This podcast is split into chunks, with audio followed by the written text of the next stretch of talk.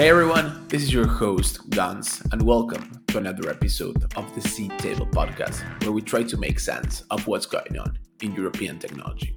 My guest today is Natalie Novick, a sociologist and quantitative social scientist working on research to understand the social aspects of a startup community. For the past five years, she has been conducting fieldwork with entrepreneurs and community builders, starting in Santiago, Chile, in 2015. Since then, she has lived and worked in 27 different countries and experienced the startup community firsthand.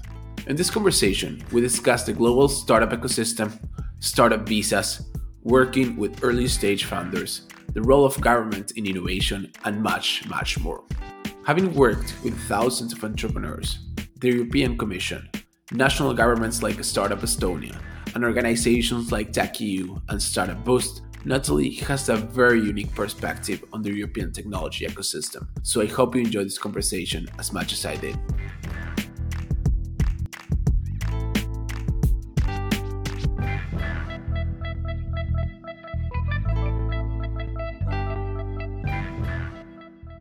Hey, Natalie, thank you so much for coming on the Seed Table podcast. I've been meaning to have this conversation for a while, so I'm very happy to have you here.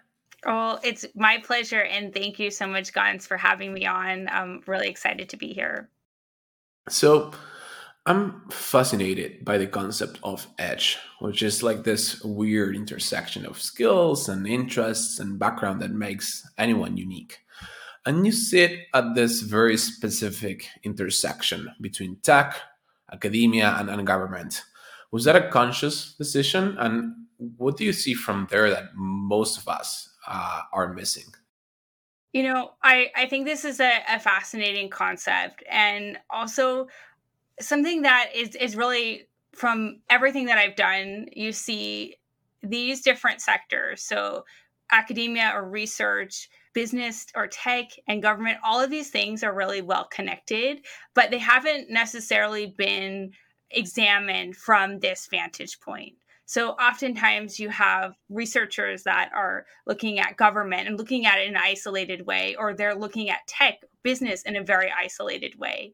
And I've really tried to synthesize a number of different perspectives from from where I'm coming from. So I'm a social scientist and a sociologist and what that means is that I'm someone that studies kind of these connections within society. So the social constructs that make up our lives and how we're acting, um, finding meaning, finding value as individuals, but also cultures and as communities. And that's kind of where I've kind of approached looking at how all of these connections happen. From roughly 2015 or 2016, you've lived and worked in 27 different countries and experienced a bunch of different startup communities firsthand. Uh, starting with Santiago, right? How, how did that first landing felt and, and why Santiago? So, what drew me to uh, Santiago was because of the Startup Chile project. So, that started um, in 2010 around that time um, and was really getting going. And i was working um, on a number of economic development initiatives. And we were really interested in the university as looking at what does the future of innovation look like? How do you create the infrastructure the conditions that lead to innovation? And what santiago and what chile was doing was something that no one else was doing at the time they were real pioneers and i think that we really need to kind of give them a lot of credit for what they did there. And they were the ones that came up with the first startup visa program. And I was like, you know, I really need to see what's happening there and why they've taken this approach. And Santiago is, is so fascinating because it's on the bottom of the world from a lot of what's happening in tech innovation, all of these things. I mean, they're so distant from that. And they really were thinking outside the box when it came to policymaking and I wanted to see that firsthand. So that's why it was my first stop and really kind of arriving and trying to soak up everything like a sponge. I mean, I didn't come from a very technical background. I have um, a lot of research skills, but I wasn't an entrepreneur. But kind of finding myself in that environment and kind of having that perspective as an outsider really gave me the opportunity to have a lot of incredible insights and that kind of really got the ball rolling and hasn't really stopped since then Yeah, the, the Startup Chile program was very interesting from a policy standpoint, but also from a venture capital standpoint, because they did 40K and it was equity free, if I remember correctly. That's right. And it really was. And it was what's kind of interesting it was kind of this hybrid between a private initiative and a public policy. So the government wasn't involved so terribly much with it but they were working with a number of private investors and kind of business leaders to really try to create something different and something new.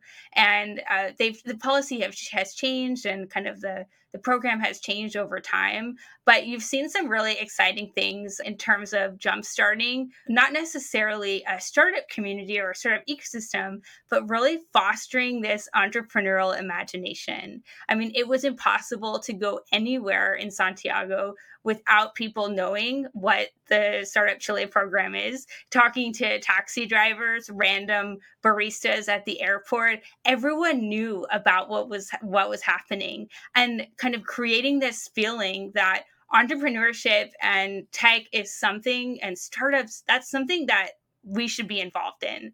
And the excitement for it, it was just really infectious. And you could see it even at that time.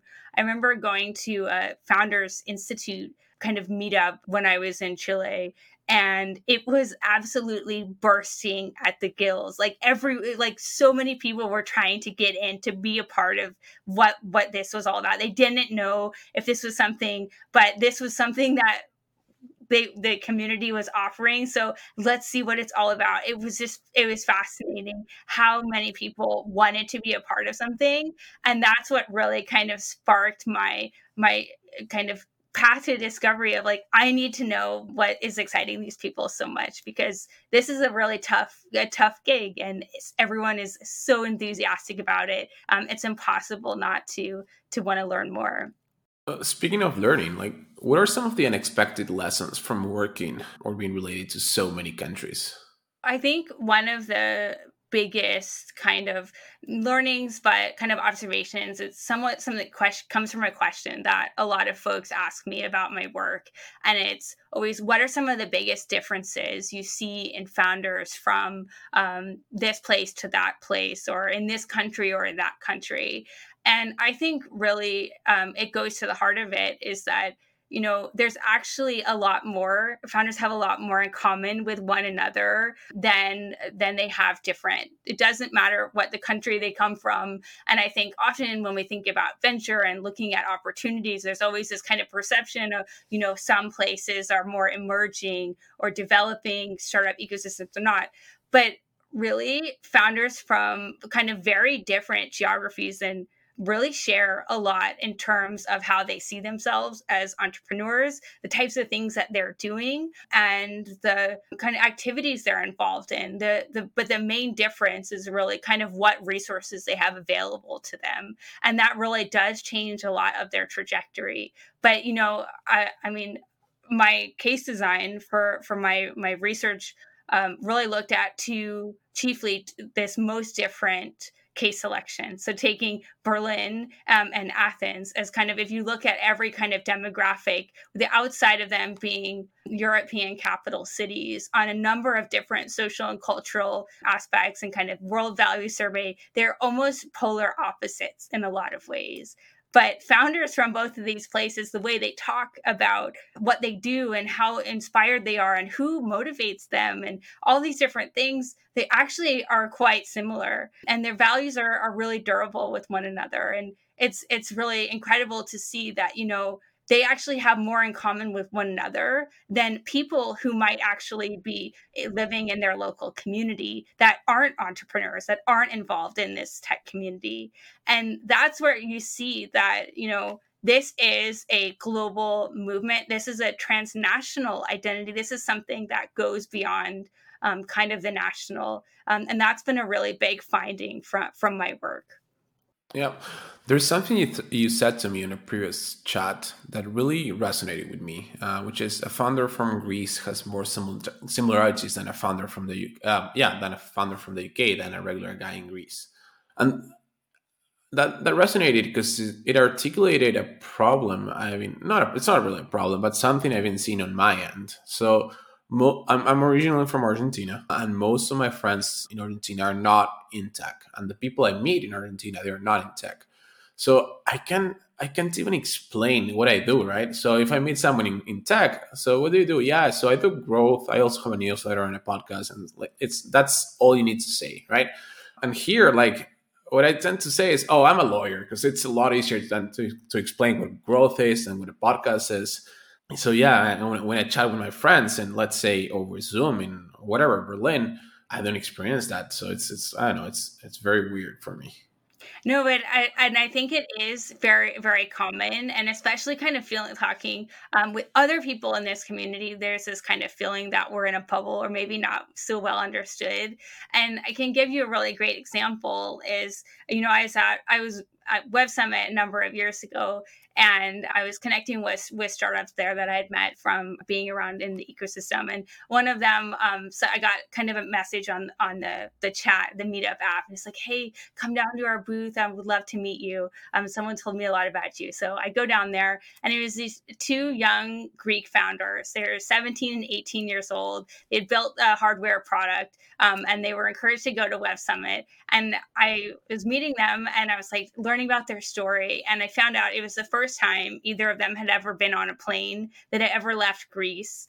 And I was like, wow, what must this be like? Because now you're in this hall showcasing your startup with like 70,000 other people. That, I mean, it's an overwhelming environment for anyone. And they said to me, you know, these are our people these are our people. No one understands what we do at home or kind of exactly the sentiments that you're sharing. These are people I feel like I, I can talk to them. I know um, where they're coming from, where they're thinking. And that was kind of a light bulb moment. Is like, yeah, you know, they'd never been away from home before, but they felt at home in this hall with all of these other people because they think the same way and they approach what they do in the same way. And that was just such a really special moment um, for them to have that experience because you know, you know, you're not alone. Um, this is part of something that's so much bigger and and kind of looking at yourself more in this global mindset than maybe a local one, um, especially in these times. Um, re- really kind of kind of takes that home for me.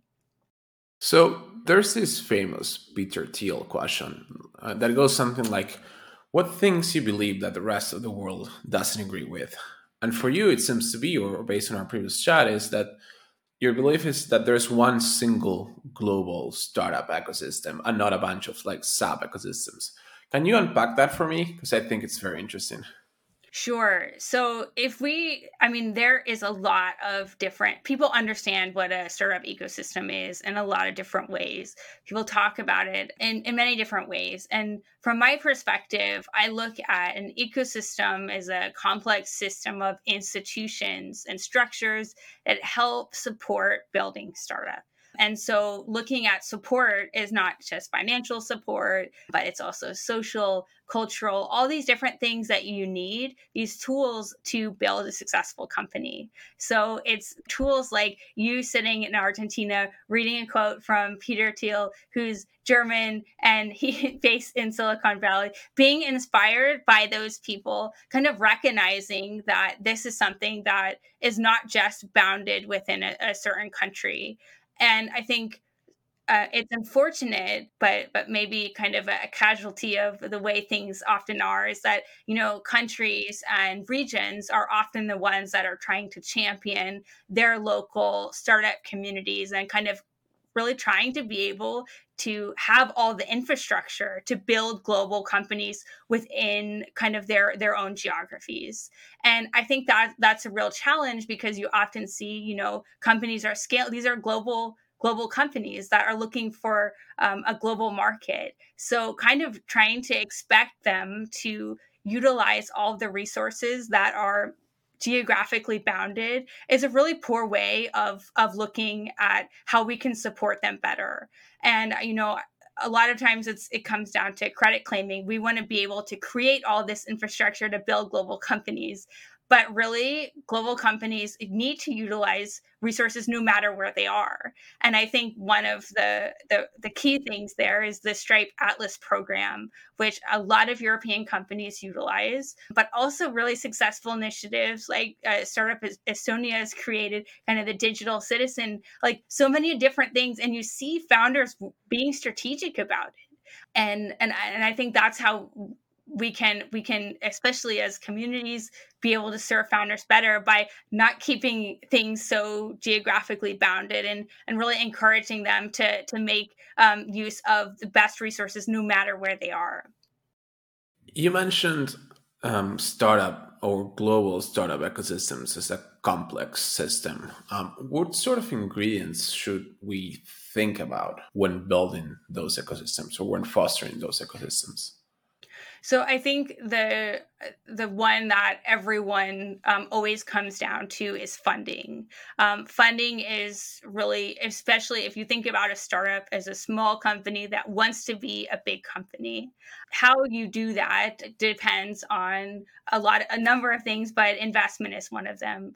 Um, another one is talent, so human capital, and looking globally for human capital gives you a lot more options than if you're just looking locally. But if you can look globally for financial capital to grow the business, you have a lot more options. Unfortunately, a lot of policies limit how companies can accept investment, private investment, or even kind of different types of crowdfunding or um, equity support. So that encourages companies to go places like headquarter in Delaware, where different sorts of financing mechanisms are well known by VCs.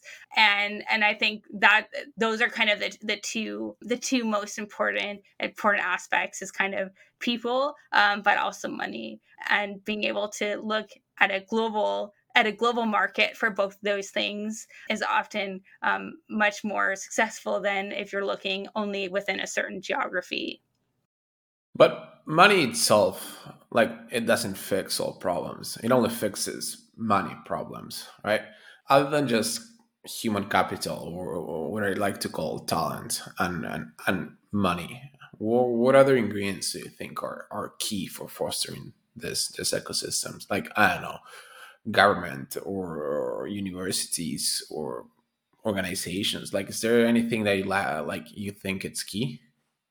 So I think there there's two sides uh, of this, and um, really is kind of a social and a cultural side. The social side is about having a community of people that are there or to support you, to encourage you, to connect you to that where that next step is. And that community doesn't, and I strongly believe uh, that doesn't have to be a local one for you. When um, we launched our Startup Boost global platform, we had over 250 founders from all over the world connecting and um, supporting one another. Uh, running a startup can be isolating it can and it's going to be always very difficult no matter where you are. But if you have people that are around you that can support you and be that person or to kind of at the end of the day tell you to keep going to be that cheerleader to encourage you having those people even if it's just family and friends that kind of are on your side that is so important. And then the other aspect the cultural aspect um, we can look at this as this kind of entrepreneurial imagination. And this is something that I think hmm. is described in a lot of different ways, but it's this idea that it's okay to try and that it's okay to take that risk to try something. And in a lot of places, especially when you don't have a very strong social safety net, it's very difficult to be able to have the means to be able to even think about trying trying to do something. And I can kind of give you an example to tell you kind of indicate a little bit how how this might look like. So I was talking with a um, highly highly skilled backend developer um, from Ukraine um, at an event a number of years ago, and they were they um, at that time he was working um, basically as this outsourced tech team, and he's like, but Natalie. I have this idea about having a company and the company would be like this. And it was a kind of a a b2c saas product um, really really exceptional really really well specified. Like he had thought about everything. And i was like you could build this. You have all the talent. You could do this. You could do it. Uh, why why wouldn't you do it? And he's like he's like you know i just don't feel like i could do that there's no one i don't know anyone um, that that's ever done it even though they've been consulting successfully and working helping other people build their dream products. Just didn't have the um, kind of feeling that it was something an option that was available for him. And there are a number of different reasons why you can kind of that might have been it but i think there's this also this cultural side that to encourage people to feel like it's okay to try and that's something that that can be hard in a lot of places um, especially for founders from under networked or underrepresented backgrounds that don't have that that's that opportunity. They don't have that support and also that encouragement and kind of that infrastructure around them socially and culturally that it's okay to do this. Another example really um, incredible founder um, his family came from East Asia, migrated to Scandinavia. He built um, a real. He he left a medical school to start to start a company. He had this idea for starting a company for a long time. He's like, I'm going to do this thing, and his family didn't talk to him for eight years until he raised his first million euros. They wouldn't talk to him because he, um, they kind of just excommunicated him from the family because he wasn't following the path that that they that they saw as a successful one. And i think for a lot of founders those are things that they're up against. And it, you have to be incredibly brave to be able to to take that and to, to have have that support that can allow you to to foster that entrepreneurial imagination. And not everyone has has that um, available to them. And I'd love to make that more accessible to to more people. That was going to be my, my sort of follow up question. How can we plug more of these people into the global startup ecosystem? Thinking about the guy in Ukraine who had no idea that that he could actually do that, right? How? Because I'm sure that's those are just two examples of many. Yeah, um, and I think there and you know what maybe the most important thing to come away from is there is no one size fits all solution.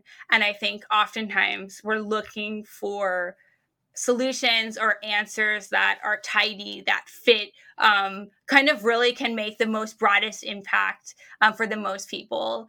But entrepreneurship and building a startup is such a unique process for every single person. And I think there's so much variation between what resources uh, each of us, maybe as founders, come to the table with individually. So, how can we kind of make that accessible to more people? Well, you kind of are start, you start early. You start re- a lot earlier.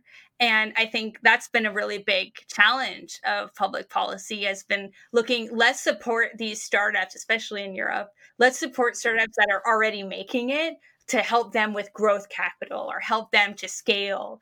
Actually no you should be thinking about how can you widen that funnel really early on so that mo- a lot of young people feel like it's okay to think entrepreneurially to think about becoming founders. And i think one one of the really uh, nice and it can be even small things. Of course i think one of the best startup policies globally is uh, the finnish education system which really kind of from a very young age encourages young people to be critical thinkers to think in a way that is not just committed to a rubric or some prescriptive goal. And you have really bright people that come out of that education system, which is recognized in a lot of metrics as being one of the best in the world, that think critically, that think independently, and that position them really well to be able to exist in a society that is changing really rapidly. And that's one example. Another example um, is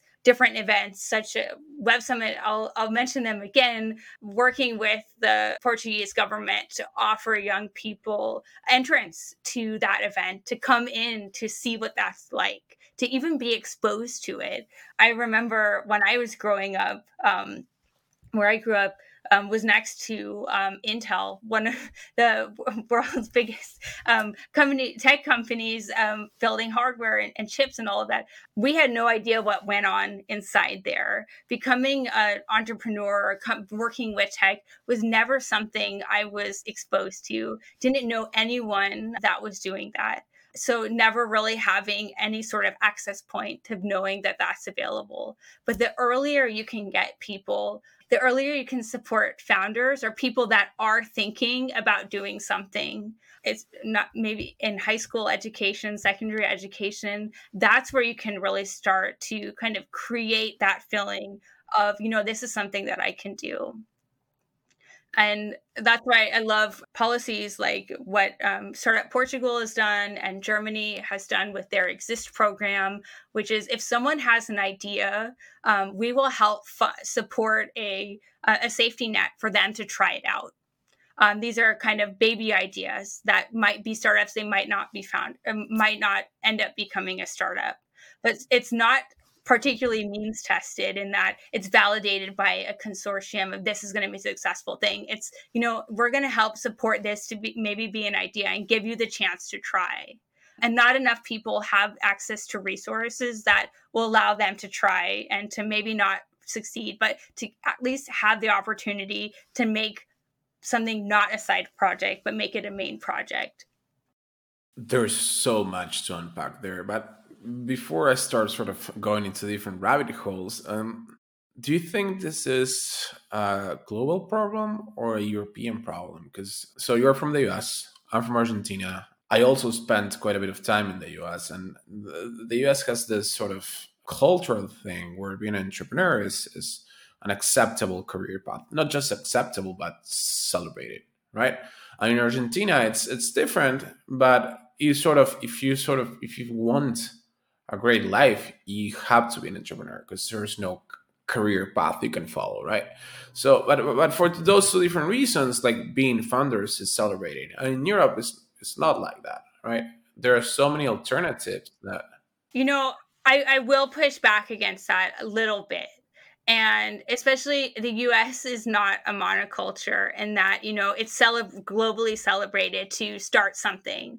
It is in some places with some not everyone has the same access to be able to start something or to even be encouraged to start something. I grew up the family i grew up in becoming an entrepreneur or starting a business never would have been a career path anyone would have wanted for me. I and and maybe part of the reason that i never decided to become a founder. I didn't have access to that. And also you see such a variation across across the country where that is kind of seen as acceptable versus not as acceptable and I think in Europe also, you have the same things um, depending on where you are. In different places like Scandinavia, becoming an entrepreneur, starting a company, or working with technology, this is a very celebrated kind of kind of path, and there is different resources available to do that. And I think the idea is that you know not everyone has the same access to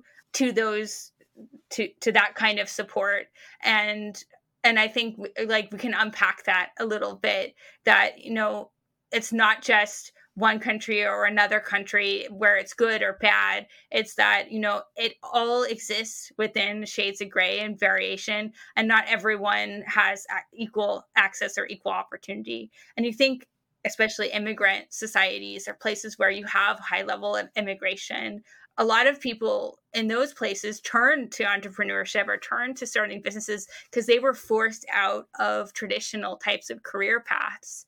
And that's something why you see a higher percentage. But especially if you look at the US now, when it comes to small business generation, it is some of the worst that we've ever seen in years. So, the last 10 years or so, small business development in the United States has fallen considerably.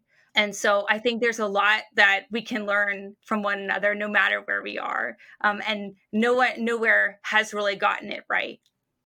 One thing I want to take from this conversation is that things are not as black or white as I usually think. Like there are shades of gray, and our brains try to sort of create this one size fits all solutions when they're like it's really more of like spectrums or like nuances that I usually miss. So thank you for for that. I want to sort of take us back to something you you mentioned a bunch of time, which is uh, immigration and startup visas and the roles that those sort of programs play in entrepreneurship. So you've worked with the European Commission and a number of local and national governments on how to better support their ecosystems, right? So, and you did a lot of work around immigration. Um, what do you think are the key ingredients of a successful uh, startup visa? So I think a, a, successful startup visa really is something that can can be hard to get right and also something that countries eh, you've seen so many really interesting examples from Latvia to France to Denmark to Spain Italy so many countries in Europe have been have been trying it and I think that's one of the important kind of takeaways is that experimentation is something that's necessary. You have, as a policymaker eh, who wants to attract entrepreneurs, you have to think like an entrepreneur, which means you have to think about friction, what kind of prevents people um, from from doing certain doing certain things, um, and and also kind of how can you take friction away from founders. It is very hard to move to an entirely new country to start a business. It's one of the kind of key puzzles that I came to Europe to study because starting a business is one of the riskiest things that you can do. Also, lots and lots of research from uh, business schools for many years says businesses are more successful when you start them in places where you have dense networks. So, moving internationally to start a business is like one of the most kind of not, it sounds on the surface, one of the most nonsensical things you can do. But if kind of going back to our earlier conversation, well, actually, maybe there's more people in this country that are connected because we're thinking the same way. It's kind of is is one of one of the key findings. So a, st- a successful startup visa really a depends on this experimentation and you've seen how european countries over the last 10 years or so they've been trying out startup visas changing the policies. So ireland when they started theirs they asked that you had a really high amount of startup capital. No founder would have that so they changed it. France has done something really interesting where they had this kind of concierge that helped you kind of come into france and i think that's that's a really great policy um, that they've tried something Estonia has done really, really well is kind of created this this huge media and branding about, you know, this is an entrepreneurial country. There are people like you that are thinking like you here. We are also thinking like you. And they have such a great support for international founders. You know, I was there when we put started this foreign founders meetup. They since rebranded it to something um, that's more inclusive. I think it's international founders, but it kind of de- created this infrastructure so that when you arrive, you're not arriving as this alien that has no one, but you know you already know what networks you need to tap in. You know who the key personnel are, and for everyone, there's going to that may be interested in moving to um, a, a, different country to start a business. There's no, of course, one size fits all. There might be different reasons. So that's why I think it's great that Europe has created all these different policies that kind of prioritize different types of movement so that founders that are looking at Europe as a possible destination for um, their business can really kind of choose what works best for them. What do you think the European Commission isn't working on something like this, sort of on a pan European scale, particularly now where there's this opportunity. The, the US is becoming more inwards, right? Every single day from everything, not just canceling like H 1B visas, like rest on, on every single move. So, why do you think the commission is not working on something like this? So it's it's it's really simple. Is that migration policy is something that is devolved um, entirely to national governments. So kind of coming at it from a supranational level would be um, very challenging uh, because it does kind of step on the toes of state rights. So states that is kind of one of your your kind of most enshrined objectives as a state that that you kind of control who has entry. But what's kind of nice about different policies such as the blue card is something that they have been advocating um, and Germany has been really kind of in the forefront of using the blue card as a tech talent um, sort of a sort of mechanism, and they they have been been very friendly to those things. Like having a a pan European startup a visa w- would be an incredible thing, but I think it is something that may be a bit uh, far off. We'd have to see states devolve a few more of their powers before that happens. It's interesting how existing structures and maybe the sort of the accumulated accidents that come from years and years of just developing uh, get us to a place in which things that should be happening are not happening just because of that. I don't know, just rambling about government. Yeah, and I think, I'd, and maybe it's also a good point that you know, oftentimes government sees, you know, we have to create something to encourage people to do different sorts of initiatives so to to spur different different types of action. But oftentimes when you're creating more policy and kind of you're also creating more red tape and you're creating more bureaucracy and you're actually making it even harder uh, for people to get stuff done when oftentimes they should be going back to the drawing board what can we actually take away that's making it harder for these things to happen?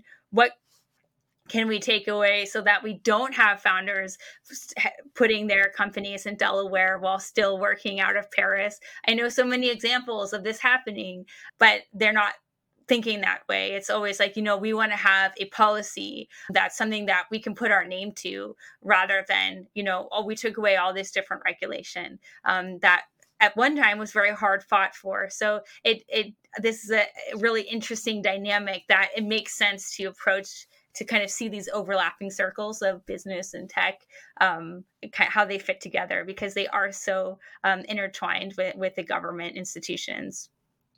Have you thought about how these visas need to be structured, like specifically? Because uh, I have, uh, I'm thinking about this quite a bit uh, due to my my day job and on Seedtable. Like for instance, right when I think about a startup visa, I think about first. You gotta sort of uh, break it down into two employees and founders. So those are two different groups, and the, each visa needs to needs to be different for each. So, for instance, for employees, you need to have very fast processing times because otherwise companies are not going to hire from abroad. And I see that all the time. I speak to probably a dozen HR teams every week. And that's their main concern, right? Their engineering, like their head of engineering can't wait for an engineer for six months, which is something that we see, let's say, in Spain. Other thing for employees is, for instance, you shouldn't require a diploma, for instance, like a, a college degree, because most engineers, again, there many like they were born with a keyboard in their hands, but they decided for a bunch of different reasons, including me, right? I'm a college dropout, uh, not to do college, uh, for instance. Have you thought about those things? Definitely. And and you can see how different sorts of criteria such as kind of time limits or kind of different kinds of credentialing does prevent kind of creates these red tape and kind of creates this friction that we were talking about. And it's also an example of why Canada has been one of the kind of forerunners when it comes to uh, creating um, a, a, visa policy that works really excellently for tech talent. Um, and I know um, Karoli and the whole Jobbatical team has really been at, really working hard to kind of make this a reality in Europe, and it's been really fascinating to watch um, that transition. But that maybe is a conversation for another time. But when we're talking about founders, it's really challenging because you often have immigration officers or people from the economic development ministry evaluating startups to determine if founders can receive a visa and that process in all of the different cases that I've I've studied, which is all the different cases in Europe for um, ever since um, they started here, it's all a very opaque process. You have really um, no idea why you would be denied or why you would be accepted. And that, I think, for a lot of founders that are considering moving their companies uh, across borders, that's something that they do see as being something um, that is really really difficult because you have to put a lot of share a lot of your financials with a foreign a foreign country. You don't necessarily um, see why you were denied or why you were approved. I've had uh, private conversations with some of the folks that approve or deny or evaluate these things and sometimes you would be really surprised at their reasons of why they would say no and oftentimes these immigration officials they know nothing about startups or they have no idea if this and also it's a very volatile type of business. It may be a success story it may not be um, should that be something that that we include in our admissions criteria i think that's something that's very hard to judge and i and i don't think anyone has really been able to to do it particularly well. But i know in the netherlands and in denmark and different countries have used third parties as kind of intermediaries so an accelerator program or a vc um, can kind of say like give their stamp of approval. But there's so much of an unknown with a startup and and also kind of recognizing that you know it, it is a big risk to to come to a new country to uh, bring your company there but also recognizing that hey you know they're willing to try. This person looks like a legitimate person um, and kind of being open to that. And you've seen over time as startup visas have become more predominant in europe that they have become more open, more inclusive, more available in ways that people maybe 10 years ago um, would never have qualified for. This is something that that is changing. So I think it is changing for the better. It's for some folks i i know some really a, a, prominent case that sticks out to me is from a young person from iran who um, was just kind of like your experience. He started um, a tech company in high school and was working with a number of uh, his friends um, on building this tech company. And was like desperate to get an estonian startup visa so he could get out of iran but he was too young to apply. So of course you'll never be able to find uh, and the startup did seem like it was pretty promising had had some good traction for all the all the um, difficulties that that they were building under.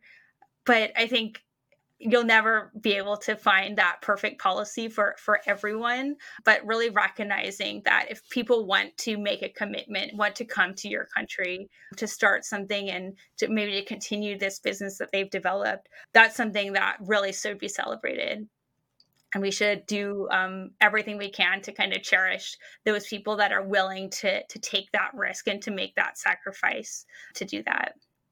I'm to pull us out of the startup visa rabbit hole and, and take us to your phd so you're a researcher and essentially well actually walk us through your dissertation thesis and then we can use that as a foundation to go into a bunch of different places so my my dissertation looks chiefly at the social practices of entrepreneurship.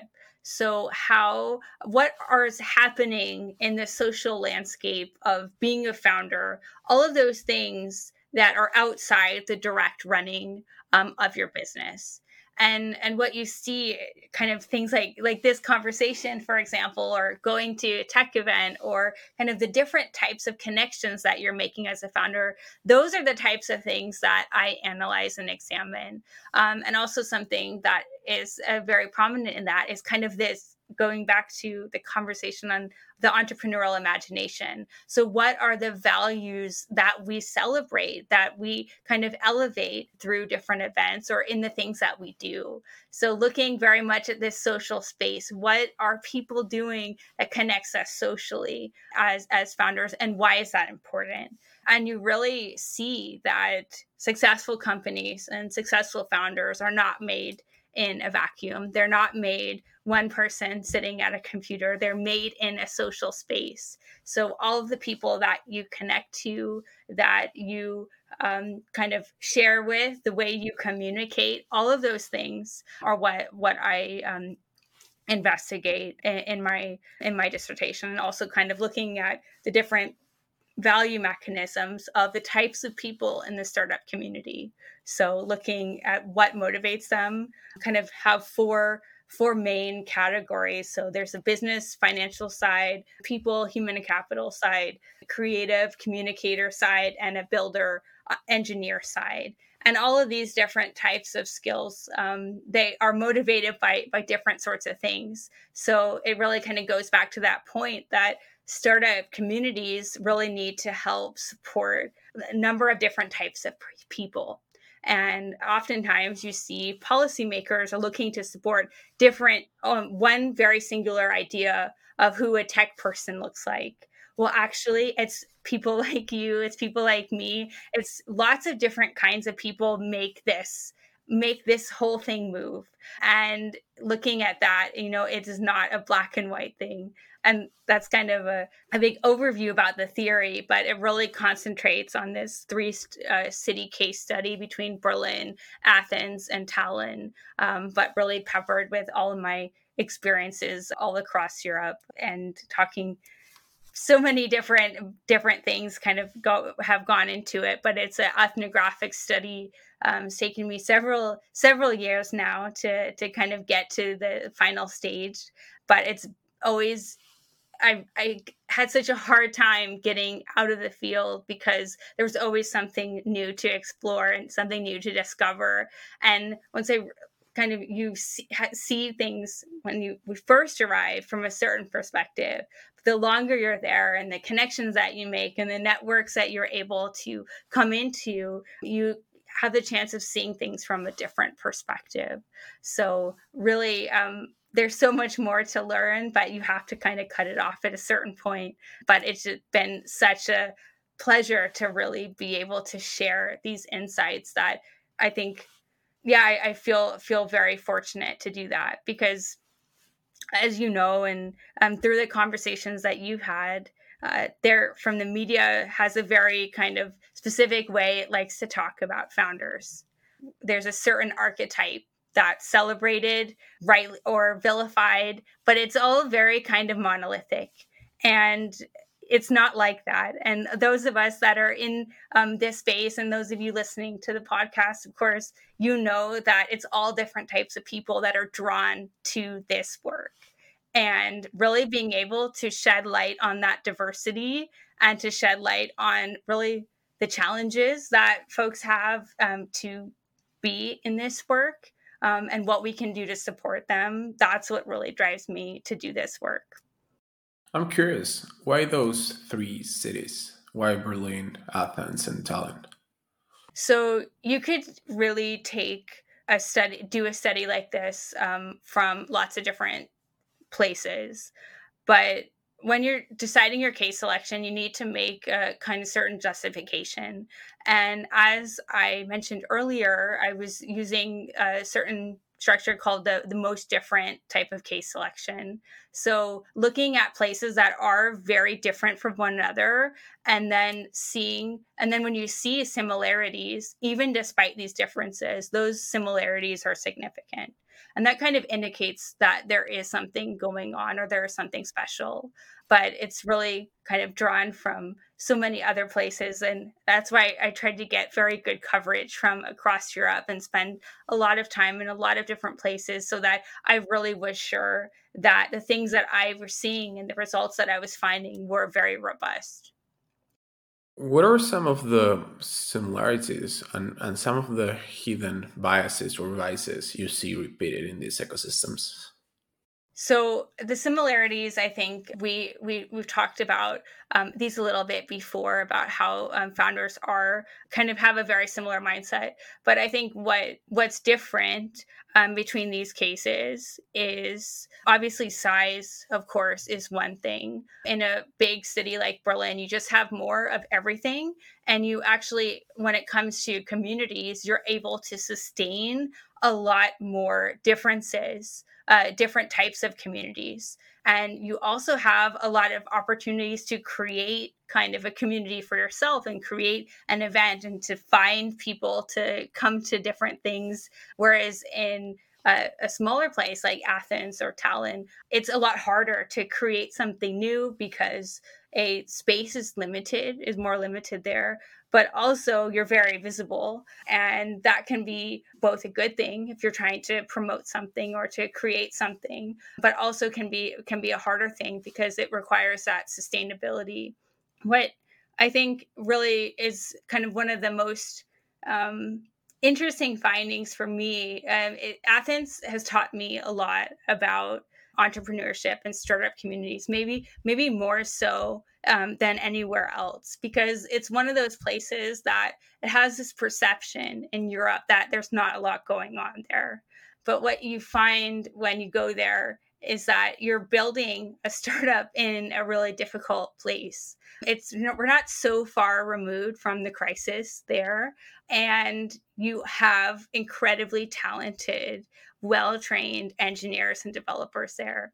Really, really smart people that are so generous with their time, with sharing, being open and you have a really thriving um, development community there. And so you really see kind of builders and engineers why they come together in a tech community is very different than than how founders and more business minded people come together. So they're driven by problem solving. They're driven by cre- this kind of drive to create. And being an engineer or developer it's such a humbling experience because it's a challenging thing. Um, and you have to connect to people because if you don't sometimes there's problems you just can't solve on your own so you have this spirit of sharing um, in Athens that is very special, and you see people helping one another out and kind of recognizing that you know there are just less resources here. There, it is a challenging place, so you have people kind of really going out of their way to to help one another in ways that um, that you might not see elsewhere where it's harder. Um, and you, it's also a very homogenous startup community, um, so that also facilitates a certain level of sharing too. But it, it it's such an incredible place, and I really encourage a lot of people to to check it out, especially um, the development community there is really exciting. Tallinn is also a very special place too. Um, I spent a lot of time in Tallinn, also Riga, um, and in Vilnius, so a good slice of the Baltics. But why Tallinn is special is you have really a government supported startup ecosystem in a way that you don't elsewhere.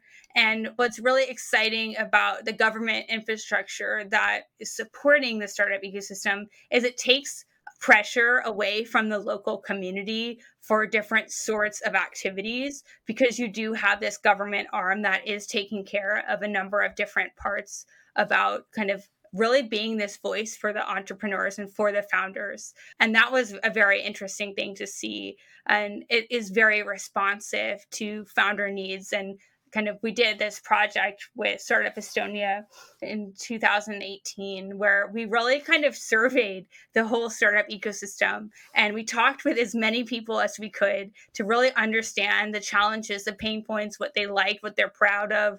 And the government took all of that information, all of that data and that whole research process. They really took that to heart to try to build uh, policy and support mechanisms to help create a better startup community for everyone. They're listening, they're learning. And because it's such a small place, you actually can get very good coverage there and you actually can um, really get connected with all the people that you would need to. And that was such a really exciting experience to really see this interplay between a startup community and a government infrastructure working together to, hey, let's build the best startup community in Europe and we're going to do it together. That's what was so exciting about Tallinn and, and kind of you see really a, a very very different very strong differences between all of those places. And that's why they were kind of really special to study. Tallinn is, is very close to my heart. It's, it's one of my favorite cities in Europe. Um, so you're from from the outside right? Uh, or from my perspective you're like a force of nature you juggled a lot of projects and a bunch of different things. So research advising governments podcasting work uh, for at the same time and, and with very little resources. So there are a few things i want to get out of this but first like do you have any frameworks for time management or resource allocation?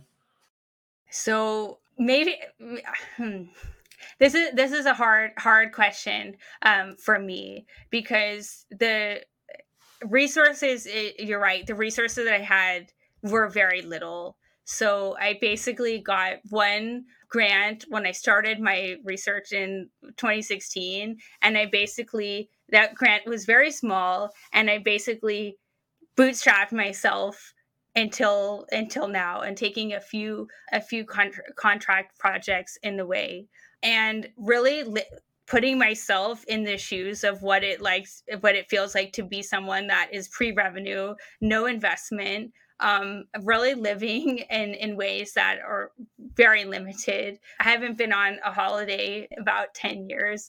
Taking buses trains like the cheapest form of everything in kind supports uh, really and and what you this mindset of really not accepting money for different things because that does make you it, it can be it can bias the research.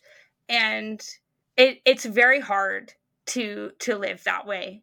It's very hard to be living with with so with so little and kind of being on those margins because money isn't something we we talk about a lot in the ecosystem and it's also something that there are a lot of community builders and ecosystem builders and people that are doing community work that is that is unpaid that there is no resources for. It's something that is undervalued but something that's also very very very um, integral to to making this work. And in terms of if I have any any strategies, it it's something maybe maybe maybe it does it comes up a number of times about kind of mindfulness and being really aware of your mental health, but really there this sort of ecosystem is is a vulnerable place for a lot of people because it is eh, not always very comfortable and there is really no one there to support you if you don't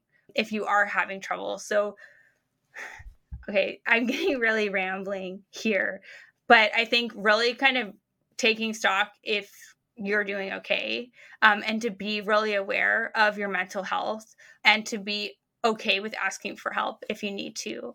I got to this position of burnout last year and I didn't really realize it that that I was in it and I was trying to do all of the things at the same time with, as you said, really little resources and really finding it hard to say no to things, especially if you're a freelancer. Um, saying or doing a different event. I was on a plane so often going and doing events and speaking for free and helping with different sorts of volunteer projects and that really took a lot of a toll on me. But I felt like I couldn't say no to doing them because if I'm not there, people will forget about you. You're not part of of the ecosystem. And as I've really stepped away, you've kind of I've I've seen how that how that works. So there is a lot of pressure to be keeping up with things to to but also realize you can step away and you can take time to to focus on yourself and to really reach out to those people that are important to you and to find if you don't have those people find them um, because you can't do it alone. And there's a lot of people that will call on you if you're in a position to help them but when you need help from someone um, know who you can turn to even though you might have a very wide network how many of those people will be there for you when you really need them in my case i found it was a lot smaller than i'd realized so do find those people, keep treasure them, keep them close to you because you can't do it alone. Have you learned how to say no over time? And this is a question that's sort of very specific to me. I'm, I'm having trouble with that right now. So, so I get I, this. Is, this is also, and, may, and maybe it's also the, the the work work that you do, and also kind of from my perspective, I was always I've always been on this level with these very early stage founders, these founders that I know how vulnerable they are. And I also know that one call or one intro to the right person could really change everything for them. And I was, I've always been very attuned to that, you know, what I can do, because I know that I'm in a position where I can really help someone. And that's where it became very hard because it's emotionally draining, also. That, you know, I found myself, I was doing so much of my work for other people and I stopped doing work for myself. And finding a place time to say no is really really difficult, but it gets easier the more you do it. And what I found is that I was so emotionally taxed by doing all of this, what I call emotional labor or care work on behalf of founders. I still work with a lot of, um, not a lot less now early stage startups that are under network founders trying to help them with a number of different things but importantly connect them to people that can help take their their businesses further and i realized how emotionally draining that was and i just had to kind of take a point and step away from that because I realized how far I was getting away from what I was actually here to do. There's this kind of phrase put your own mask on first. Uh, like when you're in a plane and it's crashing, and you know, they always say put your own mask on first and then help the kids and the elderly people and people that can't help themselves. And you really are only in a position to be able to give care to others and to help others when you yourself are in a in a good place. And I've realized that my kind of crazy travel schedule and taking on all these different project projects, I wasn't actually taking care of myself. And I actually found that the work I was doing and all that I was always saying yes to was not as good as it could have been. So it's something definitely is is a learning process and it's hard um, because a lot of this is is very public type work. But uh, have your own reasons and and don't second guess them and, and take that time if you need to so you mentioned you've been mentoring early stage companies for some time now what's the biggest mistake first time founders make so may, maybe one of the one of the biggest mistakes maybe i wouldn't say it's a mistake but it's really kind of being naive to what how important the social side building a company is. So just as my dissertation looks at the social practices, those are things that you can't neglect. So developing your communication, how you connect with people, the social relate the relationships you make with others. Some some of them think, you know, well, I'll just um, build this product and I'll have a really financial modeling will look great and I'll start build this product and it'll be great. And then people will want to invest in me. And it's like, well, first you have to develop those relationships with your customers, get to know the customers, develop the empathy with your users, really understand what it's like to I mean, is this a product that people even need? Um, so understanding that human side of it and not just the technical side. I love working with deep tech founders and founders that are building things that come out of university projects, for example, that are very technical. And that's kind of a, a blockage for them sometimes is really understanding that human side of how would a person use this? Oh, no, it's a great innovation. People will just invest in it. Well, a relationship with an investor, they talk about it being a marriage, but it's a relationship and you're going to hear and know, even though you have a brilliant innovation. So, understanding that social side and communication is key for that. And that is really important. So, how you speak about yourself, how you present yourself, even if it's in a digital way in a or in an interpersonal way um, that is so important and that's something i think a lot of founders in europe don't necessarily, some of them better than others, but it can be a challenge. And especially being able to speak with that confidence and that conviction and and really having that fortitude internally to be able to speak about what you do can be really tough. It's the reason why we have pitch coaches and things like that is because that is so important. And sometimes that that's something that can be developed um, quite a bit more. We've been talking about startup communities and government and, and, and how both can help founders, right? But I, I think, well, each one of us does uh, plays a big role. So, what would you advise someone trying to break into startups?